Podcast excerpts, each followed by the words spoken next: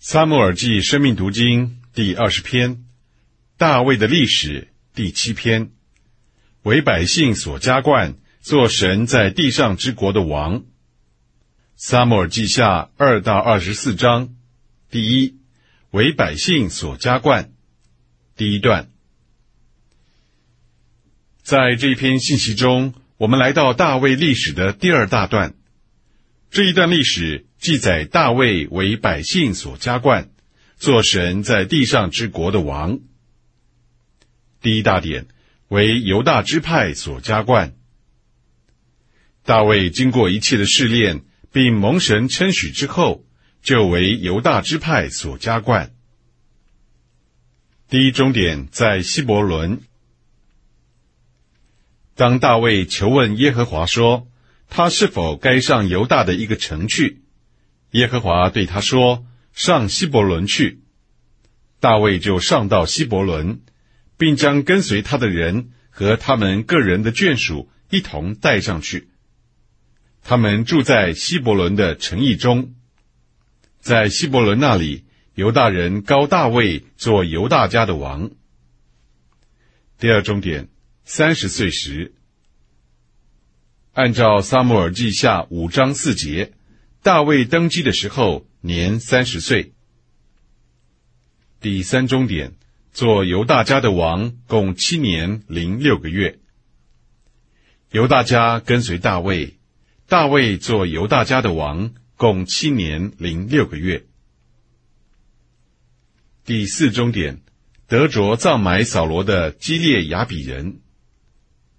大卫得着了。葬埋扫罗的基列雅比人，有人告诉大卫基列雅比人所做的事，大卫就差使者去见基列雅比人，对他们说：“他们后代扫罗，愿耶和华赐福与他们，并应许要为这善举厚待他们。”这样，大卫就得着了这些基列雅比人。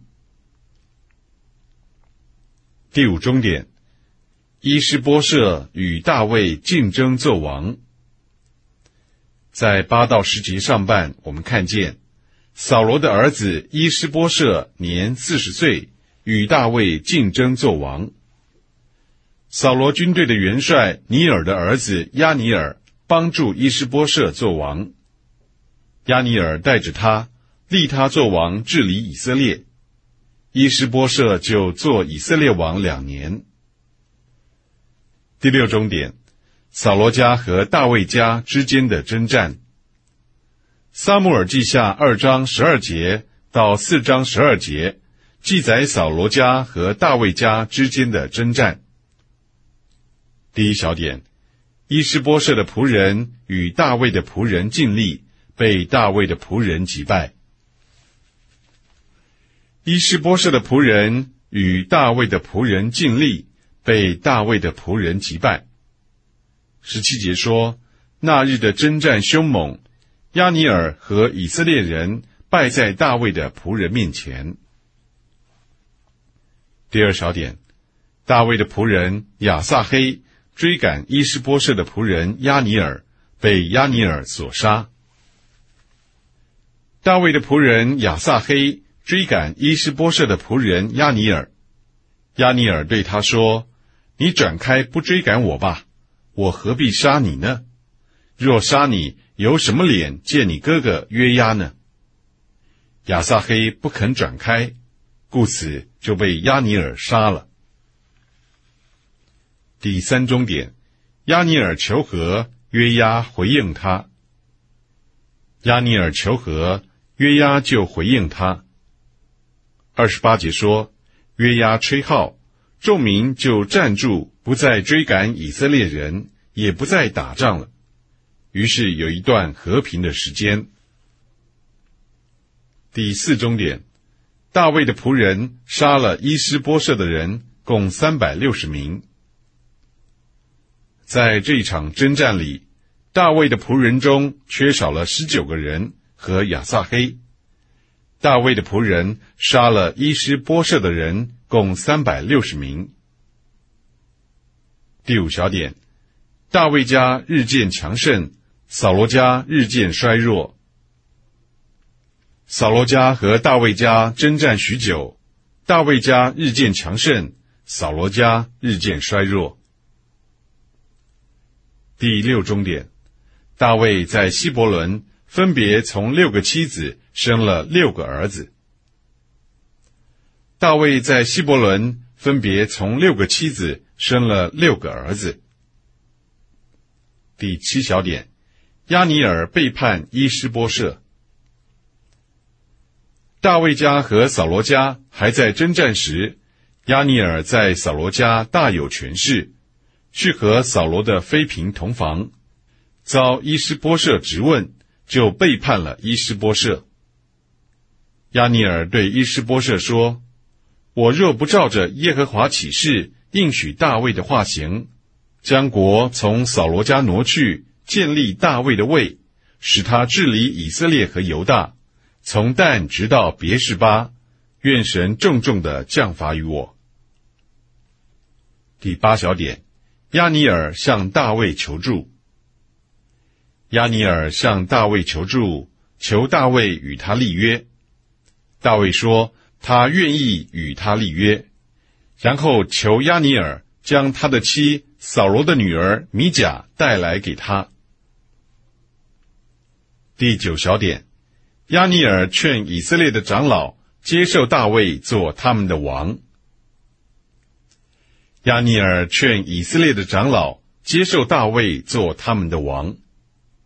亚尼尔对他们说：“耶和华曾论到大卫说：‘我必借我仆人大卫的手，救我民以色列。’”脱离非利士人和众仇敌的手，大卫为亚尼尔和他带来的人设摆筵席。亚尼尔对大卫说：“我要起身去招聚以色列众人来见我主我王，与你立约，你就可以照着心愿做王。”第十小点，对于亚尼尔向大卫求助的事，约押不同意大卫。对于亚尼尔向大卫求助的事，约押不同意大卫。约押设计杀了亚尼尔，报了杀他兄弟亚撒黑的仇。最后第十一小点，大卫惋惜亚尼尔的死。大卫惋惜亚尼尔的死，在亚尼尔的墓旁为他哭泣举哀。当这几章所记载的事件发生时，神在他的主宰中一直在幕后。扫罗死后，只有犹大这一个支派向大卫效忠。大卫为犹大支派所加冠，但伊施波设与大卫竞争做王，于是，在大卫家和扫罗家之间就有了征战。所发生的一切事都是对大卫有利。他没有做什么，只是在王位上做个享受者。我要强调一个事实，就是在大卫家和扫罗家之间所发生的一切细节，背后都有神的主宰。神在幕后调度局面，使其有利于大卫。神的目的是要了结扫罗家。扫罗有四个儿子。其中三个与扫罗一同去打仗，在征战中与他一同被杀，只剩下伊施波设，但是他两年以后也被杀，这就结束了整个扫罗家。扫罗的孙子米菲波设的乳母听见扫罗和约拿丹阵亡的消息时，就抱着他逃跑，因为跑得太急，孩子掉在地上。结果他的腿就瘸了，因此在很短的时间内，神了结扫罗全家，只留下一个瘸腿的孤儿。米菲波设在大卫爱的照顾之下，这是因为大卫履行他和约拿丹所立的盟约。我们从这些事例中必须学习一个功课，那就是我们必须敬畏神。不能和神开玩笑。